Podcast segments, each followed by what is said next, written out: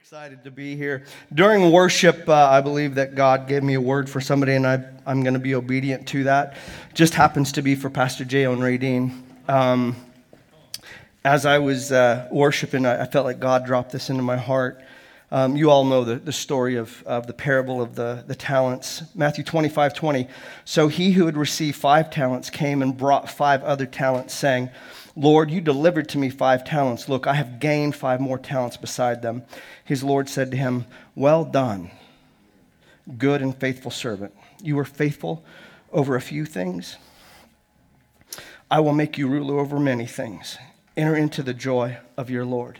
And I believe as we have our last weekend here at the fairgrounds, I believe God wants to honor you two for the faithfulness of, of his people this person, it was talents, but we know that with you and your heart and what God has called you to do, it's all about people. You tell us that all the time. It's all about people. And I believe that the Holy Spirit wanted to honor you two tonight as we move into our new building. God has blessed you with more because you've been faithful in the small things, and it's not going to end there. And I just believe, would you guys please join me in thanking our pastors?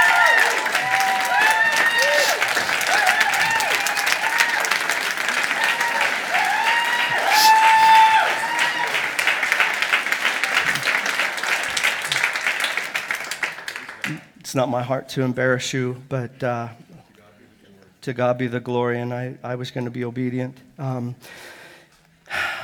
Debbie sends her love to all of you. oh, she wanted me to convey to you how much she loves you, how thankful she is for all of your prayers, and um, so um, please, please know that God is doing an amazing thing down there. God sent His best to prepare the soil, and that happens to be my beautiful wife. So, um, anyway, Debbie sends her love. My sermon is called The Longest Night. When I found out I was going to have the opportunity to be able to, to share with you tonight, I realized that this was, this was a special moment.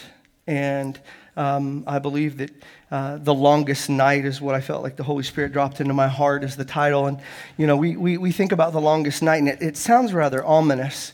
And yet, I believe that tonight, The Longest Night is going to be met by the sweetest name and that name is Jesus. And I believe that God is coming to meet you in your longest night. Sometimes it's a night, sometimes it's a month, sometimes it's, it's years and years, but Jesus wants to meet you there. And I believe that tonight is going to be something that He's going to do inside of you. And I just want to let you know, I want, I want you to prepare your heart. I want you to prepare your heart because I believe that God is going to come and meet you very powerfully tonight, the same way He did with the children of Israel on the night before they left Egypt. Just as I said earlier, this has been no Egypt. This has been a beautiful thing, and yet we're still waiting to enter, right? And that's what we're going to be doing tomorrow. Please bow your heads. God, we are so thankful for your provision. We are so thankful that you made a way for us here at, at, at the fairgrounds, God. What a beautiful time this has been of us just, just absolutely digging in and, and God getting to know who you are better, submitting ourselves to your plans and to your wills, and not, not pressing our way, God, not, not making our way your way, but making yours ours, God. We continue to submit to you, God, and we say, Have your way.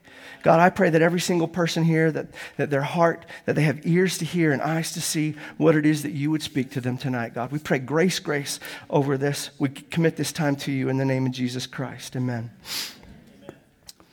So, uh, if you guys have ever heard me preach before, I like, I, I like history and I like to, I do a lot of teaching in my preaching. So, the longest night actually started over 400 years before that actual evening uh, when they, before they left Egypt. It started with a man named Abram. Now, God entered into a covenant with Abram, and, and when God did that, God promised him that his descendants would be like the stars in the sky. Enter Abram's grandson, Joseph. Well, you know Joseph's story. He got sold into slavery, and, and Joseph's longest night ended up being well over a decade, and yet he found himself in second in command in Egypt. And God brought him there for a reason. So, um, just as God had promised Abram, who then became Abraham, that God was going to multiply his descendants. It occurred in this land called Goshen. See, see Joseph saved the, the, the tribe of Israel from the famine. Joseph ended up saving two nations. And so all of these people migrated and they moved to the land of Goshen right next to Egypt. Now, now Joseph had, had favor with Pharaoh. He was second in command. Pharaoh loved Joseph and, and welcomed Joseph's family. But over time, as, as the children of Israel continued to multiply and multiply, as God promised that they would, and the king that Joseph served under died, then the new Pharaoh started to become afraid because the children of Israel were, were outnumbering the Egyptians. And so they did evilly in the sight of the Lord, and they made them, they made the, the children of Israel to serve them as slaves. They, they essentially, they made them uh, work for them. So it says, Exodus chapter 2, uh, verses 23 through 25. Now it happened in the process of time that the king of Egypt died. Then the children of Israel groaned because of the bondage, and they cried out and their cry came up to God because of the bondage. So God heard their groaning, and God remembered his covenant with Abraham, with Isaac, and with Jacob. And God looked upon the children of Israel, and God acknowledged them. You know what I hear? I hear us groaning because of our bondage. And what I see four times is God, God, God, God. God remembers, God looks, God acknowledges. You know, when you're in your longest night, and some of you may say, Don, you don't know, it's been, it's been the longest lifetime. But I want you to know the God that made the covenant with Abraham, He's the same God of today. And when it says God remembered the covenant he made with them, God made a covenant with you as well, and God remembers that covenant. Your groanings don't go unheard, your prayers don't go unheard. Now, you may think, well, God didn't answer my prayer the way I, I thought He would. There's an old Garth Brooks song. Does anybody remember that? Thank God for unanswered prayers. How many times had, if God had answered the prayers the way we, we thought that He should have, we'd have ended up in disaster. At your very core, you have to know how much God loves you. If God withholds something from you, you have to know it's for your good and for your benefit. Never confuse God as being cruel because he withholds something from you. God knows best. And he loves you beyond your, your imagination. You can't fathom the depth of the Father's love for you. We'll see later the depths that he goes. Exodus chapter 4. So God, God heard, he remembered. So Moses told Aaron all of the words of the Lord who had sent him and all the signs which he had commanded him. Then Moses and Aaron went and gathered together all the elders of the children of Israel, and Aaron spoke all the words which the Lord had spoken to Moses. Then he did the signs in the sight of the people. So the people believed, and when they heard that the Lord had visited the children of Israel and that he had looked on their affliction, they bowed their heads and worshiped. you know, we hear a good sermon.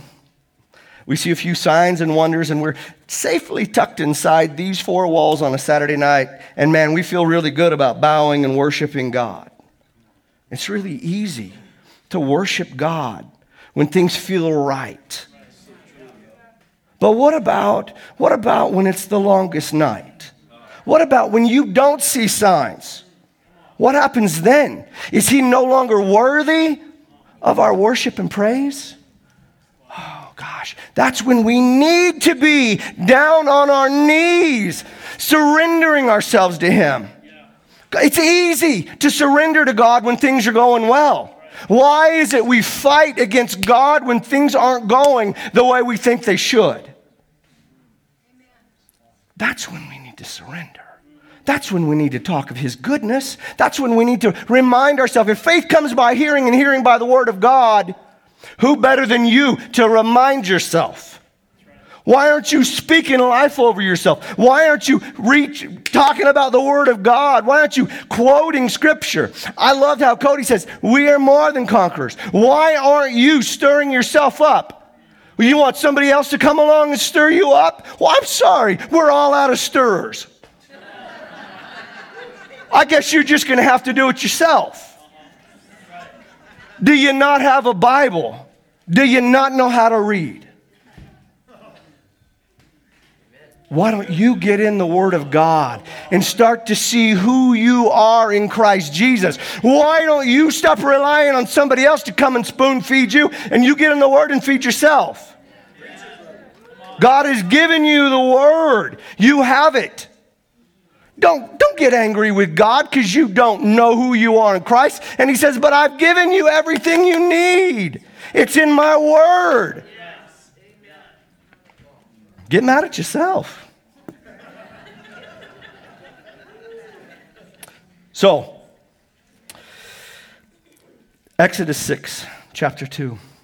It's not on the Sky Bible. Um, and God spoke to Moses and said to him, I am the Lord. The Hebrew there is Jehovah. I appeared to Abraham, to Isaac, and to Jacob as God Almighty. That Hebrew is El Shaddai. But by my name, Lord, I was not known to them. You see, they'd, they'd known him as El Shaddai, Almighty God, but they hadn't really known him as a personal God. And so, what he's saying is, I'm now coming to them as a personal God, as a covenant making and keeping God, Jehovah. They knew El Shaddai, the Almighty God, but now he wanted them to know him in a more intimate and loving way. I have also established my covenant with them to give them the land of Canaan, the land of their pilgrimage in which they were strangers.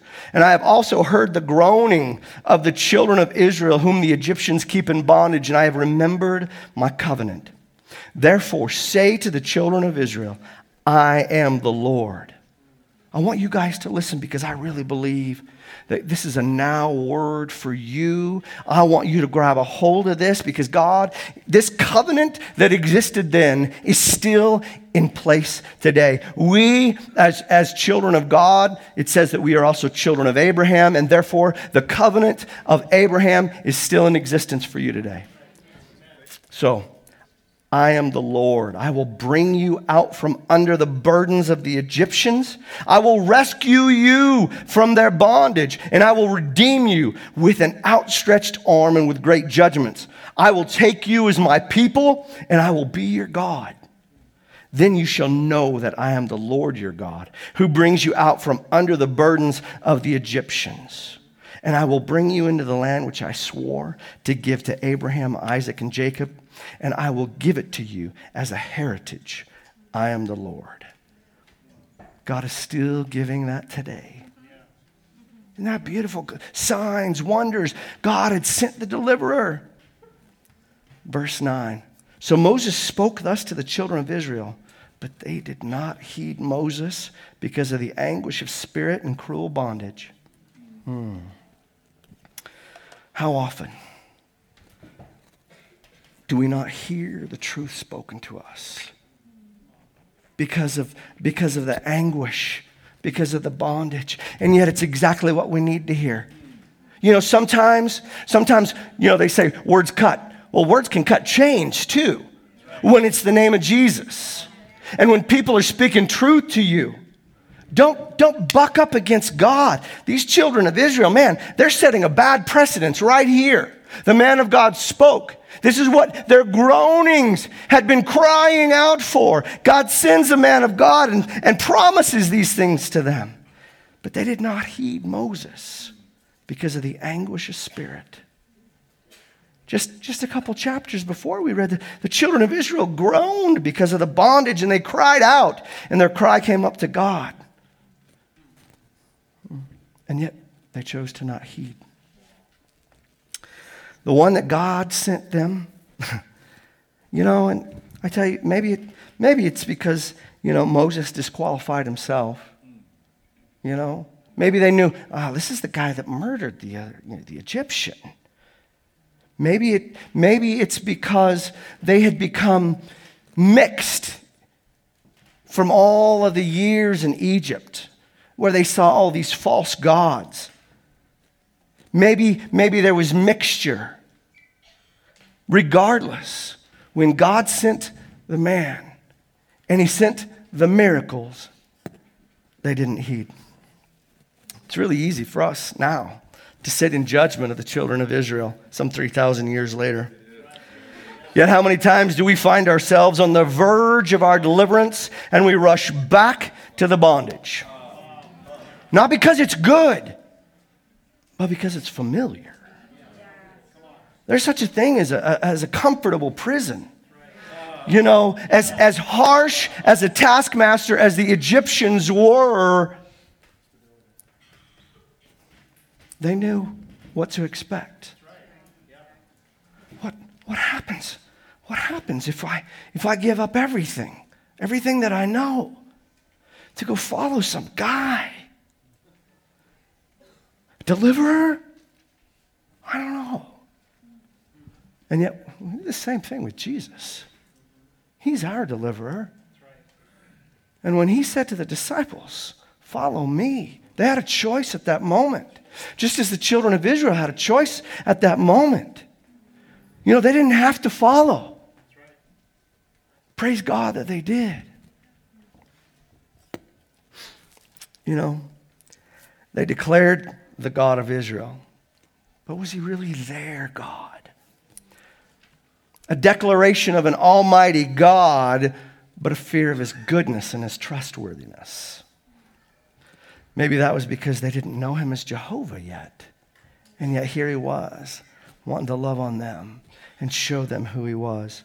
You know, I know you guys have heard it. it, it it's been said that it took one day to get the children of Israel out of Egypt but 40 years to get Egypt out of the children of Israel.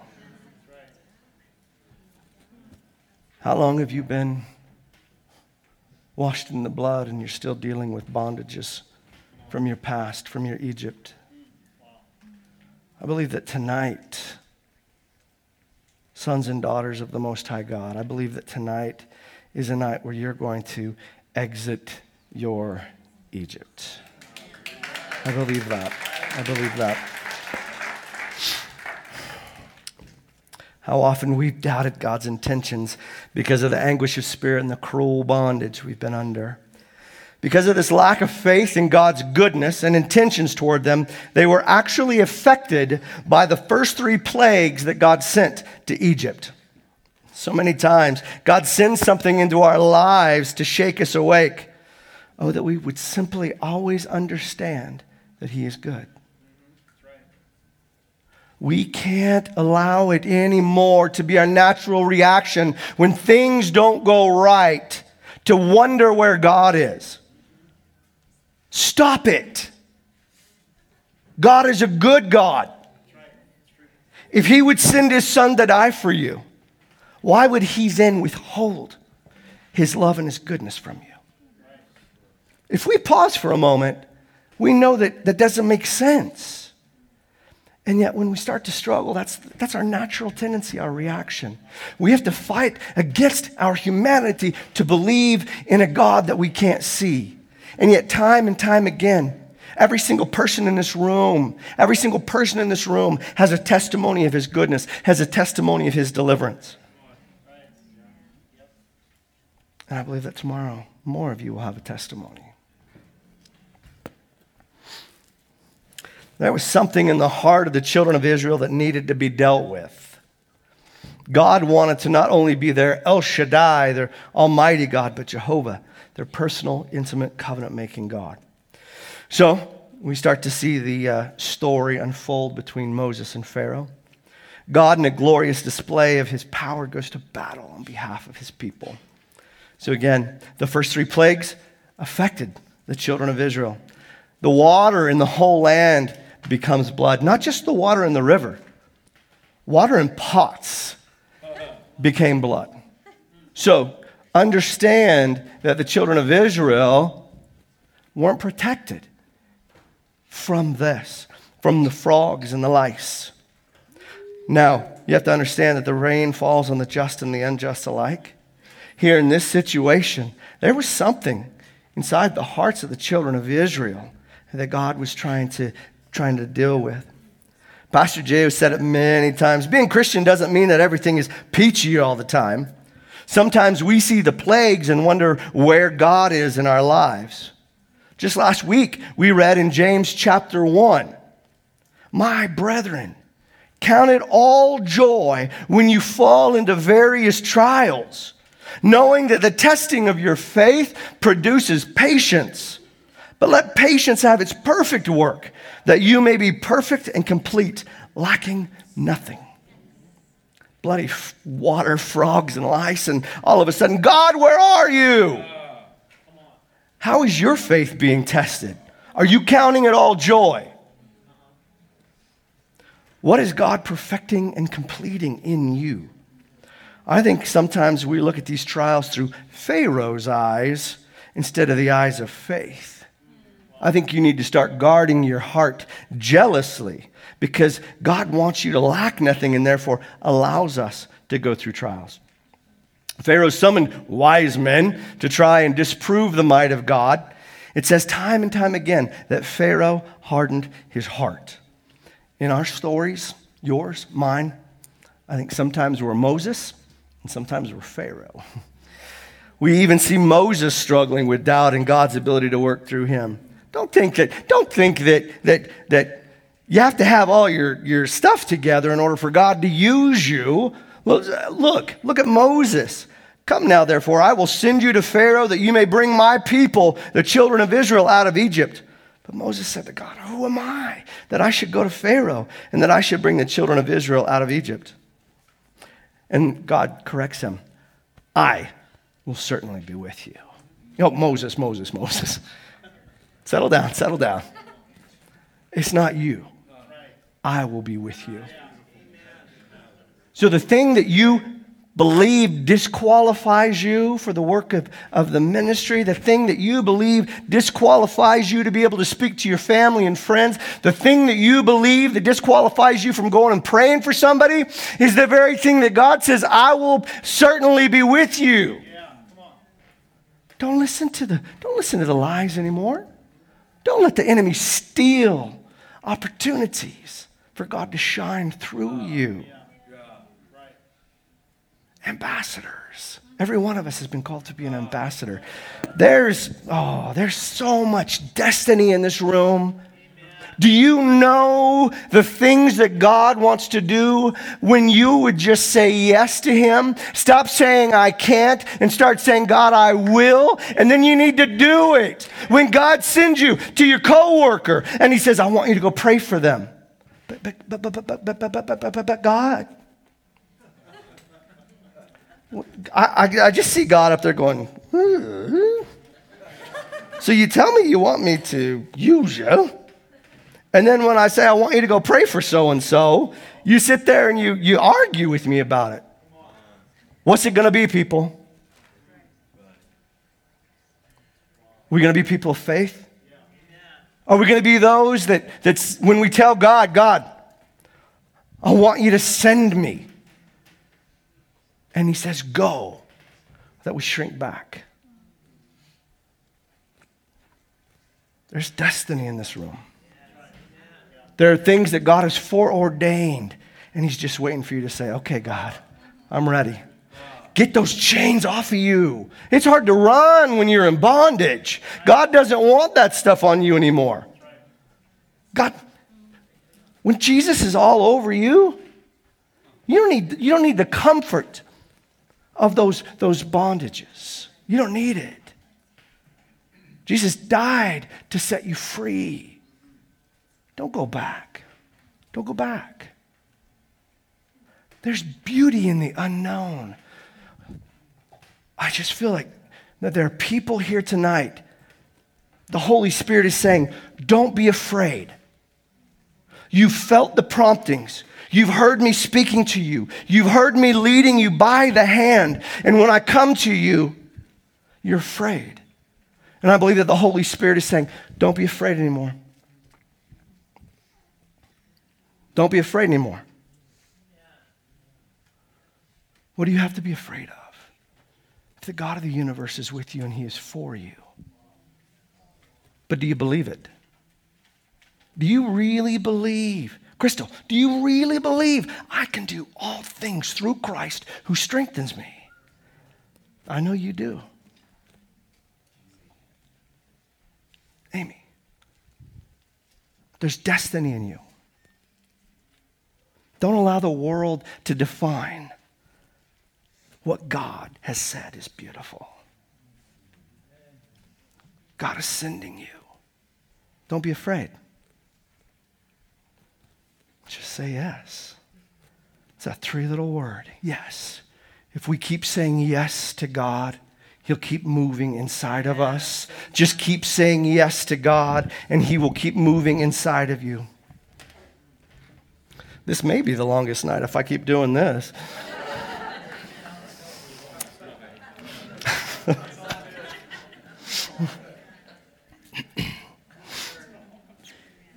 now we start to see God create a clear line between the Egyptians and the children of Israel. We beautifully see a display of the Lord's love for his people. I'm reminded of Psalms 91 and God's promise to us. A thousand may fall at your side and 10,000 at your right hand, but, I shall, but it shall not come near you. Only with your eyes shall you look and see the reward of the wicked. I, I think this is beautiful because the seven remaining plagues only affected the Egyptians. It did not touch the children of Israel. Only with their eyes did they observe the flies. All livestock became diseased and died. The Egyptians suffered boils. There was hail and fire, locusts. There was darkness over the face of the earth for three days. And then the last, the tenth, death of all firstborn throughout the land. We now find ourselves on the eve of the liberation of the children of Israel from hundreds of years of bondage. But this, in fact, will be the longest night. You might think that after all they'd been through and seen, that anything else would be easy. But this, like, like, like no other time before, was truly a matter of life and death. You see, the 10th plague required faith and action on their part, but God made a way to escape. On the night before the, the Exodus, the children of Israel were given instructions Speak to all the congregation of Israel, saying, On the 10th of this month, Every man shall take for himself a lamb according to the house of his father, a lamb for a household. And if the household is too small for the lamb, let him and his neighbor next to his house take it according to the number of the persons. According to each man's needs, you shall make your count for the lamb. Now you shall keep it until the 14th day of the same month. Then the whole assembly of the congregation of Israel shall kill it at twilight. And they shall take some of the blood and put it on the two doorposts and on the lintel of the houses where they eat it. Then they shall eat the flesh on that night, roasted in fire, with unleavened bread, and with bitter herbs they shall eat it. God was very clear about what needed to occur. This was prior to the, the, the, the 10th plague had been spoken. We knew what was going to happen. It required something. This one required something from the children of Israel. It required obedience. And I love how it says that the lamb, it didn't matter the size of the, of the household, the lamb was enough. It said if the house was too small, get a couple households together. You know, it's never about the size of the sacrifice. The sacrifice is sufficient. We'll see that later. Exodus 12, 11. And thus you shall eat it with your belt on your waist, your sandals on your feet, and your staff in your hand. So you shall eat it in haste. It is the Lord's Passover. So here they are. They're, they're, they're doing what they, you know, they did the uh, Ten Commandments is one of my favorite movies. Charlton Heston. Oh, yeah, yeah. So I, that's, I just, I get this image. Um, so some of you have been over to my house and watched that four hour movie. But so they, they were to follow these instructions, but it was very clear. They were to eat this in haste and they were to be ready. Are you ready? When, when God says, hey, it's tonight's the night, tonight's the night that the freedom comes, tonight's the night when, when the chains are broken, are you ready? Are you ready to receive? Not everybody's ready. That sounds silly, but not everybody's ready because of the fear, because they're just not quite sure that God is really that good. I mean, why would He? Why would He set me free? Don, if you knew the things that I've done, I'm not talking about whether you deserve it or not. I'm talking about His goodness. I'm talking about His grace. I'm not talking about your goodness. I'm talking about His goodness. That's what we've got to focus on. We've got to focus on His goodness. If it was up to our goodness, we would all be going to hell in a handbasket. And it wouldn't be a nice handbasket, it'd be ugly. Where did that even come from? Hell in a handbasket? I don't know. God says, I will pass through the land of Egypt on that night, and I will strike all the firstborn in the land of Egypt, both man and beast. And against all the gods of Egypt I will execute judgment. I am the Lord. Now the blood shall be a sign for you on the houses where you are. And when I see the blood, I will pass over you, and the plague shall not be on you to destroy you when I strike the land of Egypt. Of all the ten plagues, this is the only one that required a response or an action from the children of Israel. And every family had a choice. Men, I really felt as I was preparing that the Holy Spirit was challenging you men to take care of your household. You know, God didn't come to the, to the mamas and say, hey, mama, I want you to go pick out a lamb. God came to the men. And I really, it's not in my notes, but the Holy Spirit just reminded me, men, we're the ones that have to, to bring the blood of Jesus to our family. We're the ones that have to cover them. We're the ones that have to, to do the preparation. We're the ones that have to speak truth and life into our families. Yeah, God's gonna, God's gonna take care of it if you don't, but you are called to do that for your family. Can I get an amen? Faith always comes down to a choice. The children of Israel were obedient and offered the sacrifice, and it says that the destroyer passed over them. I find it interesting that what nine plagues could not do, the blood did. Until they put the blood of the lamb on their doors, they would not be free. The blood is a picture of Jesus Christ and his sacrifice. So, what if some of the children of Israel chose not to put the blood on the doorposts and the lintel? What would have happened? Well, what if they were really good people, though?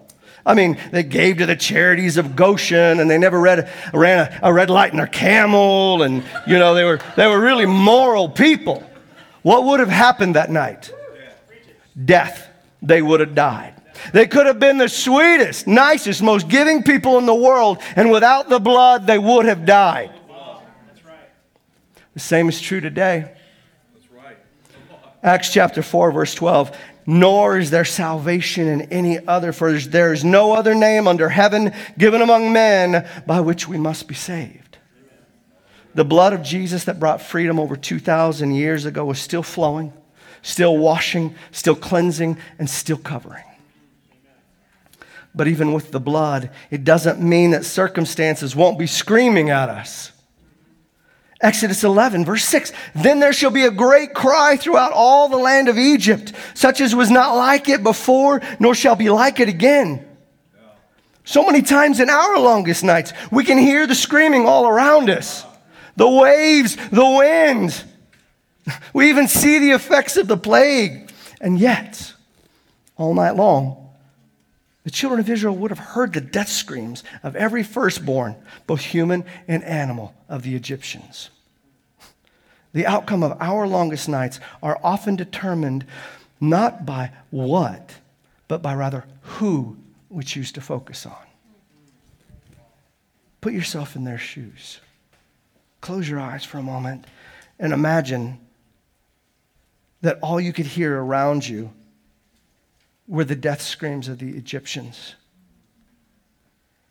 You, you could have sat in fear all night long and wondered, oh my gosh, I hope the blood is enough. Oh wow, I hope the blood is enough. I hope the blood is enough. You could have you could have lived in fear. You could have cowered all night during that longest night. Oh, I sure hope I sure hope that the blood was enough. I sure hope that the blood was enough. Or you could have lived in peace that night. You could have praised God. You could have, you could have realized that it's never about if the blood is enough. The blood is more than enough. The question is, is do you believe in the blood? Do you know who Jesus is and what he did for you? Do you believe that he died to cover your sins and that his blood was enough? You don't have to keep going back and going back and going back. He only had to die once. It was enough. It was enough for you and it was enough for me. Stop crucifying yourself. Christ died for you. God just wants to love you. God doesn't want you to be some whipping post because you feel the need to constantly crucify yourself. God sent Jesus to die for you. Gosh, just let God love you. What, what's the worst that could happen?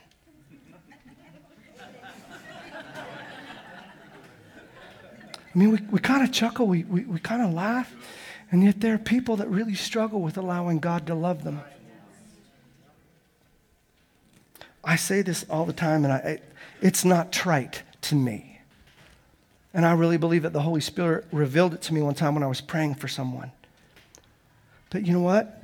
Becca, if you were the only person on the face of the earth, God still would have sent Jesus to die just for you. You know, we somehow believe that we, we got in under the wire and, and, you know, nobody's looking. I'm just going to, I'm going to sneak in on this. No, no, no, no, no, no. That's not how God works. God chose you. That's, that's the measure of the Father's love. Don't doubt that, that you're just a part of a whole. You are one. You are God's special possession. God loves you so much. He sent his son to die for you. Let him love you. Let him love you tonight. Stop, stop looking at yourself. Start looking at your, your God. You know, when God looks at you, do you understand that He looks at you through the lens of the cross? Everything that Jesus did and completed, everything that Jesus went through, God looks at you and He sees Jesus all over you. He doesn't, he doesn't see your, your, your, all of your failures and your flaws. In fact, in Hebrews, it says that God forgets it and he remembers it no more. What is God setting you free from tonight? What are you going to be able to do tomorrow? I'm excited. I'm excited for you. There's a new day ahead. During the longest night, two choices could have been made a choice to cower in fear and doubt that the blood covering would really work, or we have a choice to have faith and count it all joy, knowing that the blood is more than enough. You see, the effectiveness of the blood isn't dependent upon us, it's dependent on the blood. God promised them life then, and He has promised us life and life more abundantly now. Either the, either the blood of Jesus was perfect or it's all a sham. It's one or the other, people. It is absolutely one or the other. You know, the, the truth of God is very black and white. Either the blood was enough and the blood of Jesus, just one drop, just one drop of the blood of Jesus is enough to wash away every sin, every shame, every guilt, every fear. One drop perfect, sinless blood. You see, the blood is always enough. It's not the size of the lamb, it's the size of our faith in our God. Does God love the believer who's overcome disease and addiction and gained freedom more than the believer who lives in bondage? No. Acts 10:34 Then Peter opened his mouth and said, "In truth I perceive that God shows no partiality." If it isn't God, then it has to be our understanding of Him, our understanding of the blood and who we are and what we've been given. So let's take a closer look at the blood. The Passover is a beautiful foreshadowing of our perfect and spotless Lamb, the Lord Jesus Christ. The Passover is now our communion. When Jesus did that, that the Last Supper, this was something that was foreshadowed with the children of Israel. You see the correlation there? And our communion is a remembrance of what has already been done. Even before that night came to pass, God declared victory by telling Moses that this was to be instituted as a memorial and an everlasting ordinance. God was declaring victory before it was realized because that's what God does.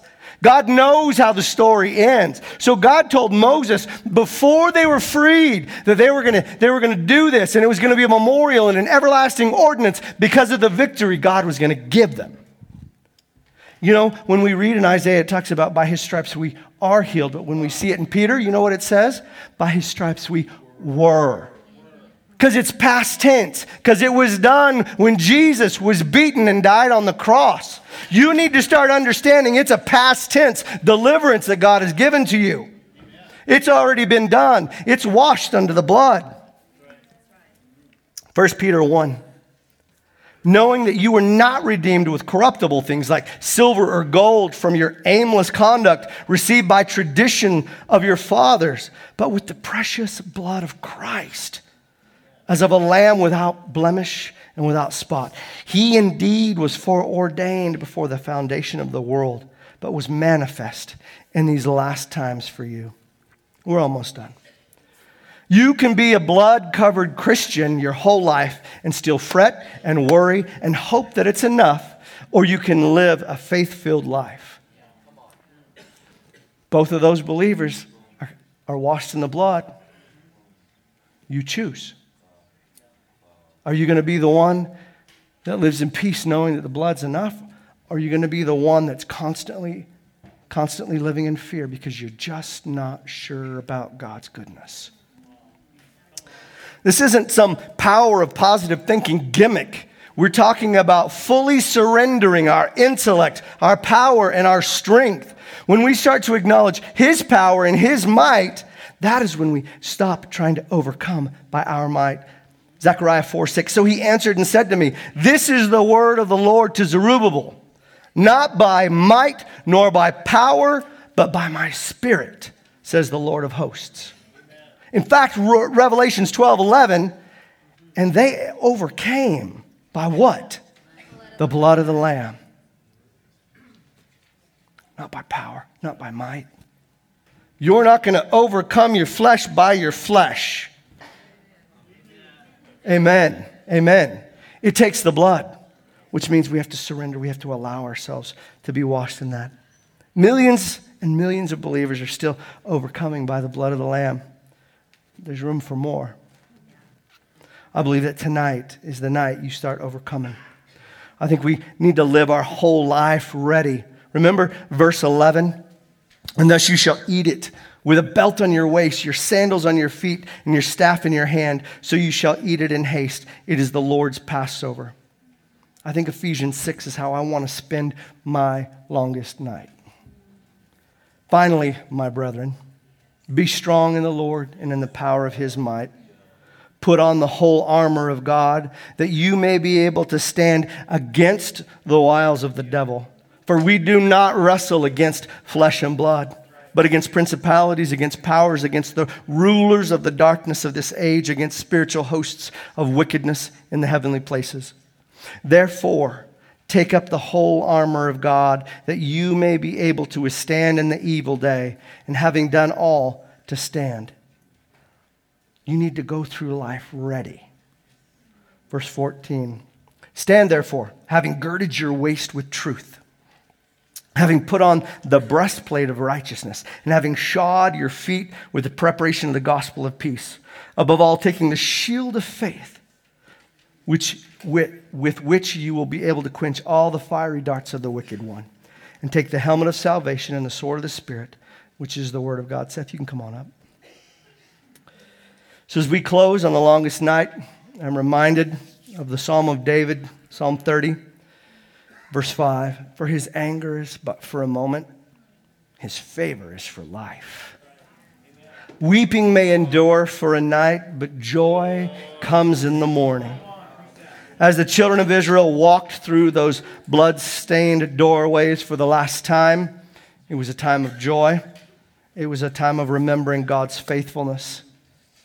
You know, I, I, I believe that God sent us here to, to wash the fairgrounds in the blood of Jesus. I believe God sent us here to share his love and his goodness. And I tell you what, this dirt will never be the same. This dirt will never be the same. Amen. Amen. The exit plan was simply follow God. But as you know, it wasn't that simple. I encourage you to come back tomorrow to hear Pastor J.O.'s sermon on the exit plan. Would you please stand to your feet? Romans 8 18. For I consider that the sufferings of this present time are not worthy to be compared with the glory which shall be revealed in us. I think for some of us, that, that have never really known the love of Jesus. You know, I, it's funny. I, I, when we were in Mexico with the interns, and this was at a, uh, this was at a, a, a, a pastor's conference. These pastors were coming in to get backpacks to take back to their villages. And, and, and Pastor Greg did an altar call, and I thought, but these are pastors. They should be born again. And you know what I found? I found that there were a lot of people that didn't really know. They, they, they, they, they knew Jesus up here, but they'd never really surrendered. They knew him intellectually. Clark, I, I, I didn't know that there would be the people out there that, that serve the Lord that, that, that weren't actually born again.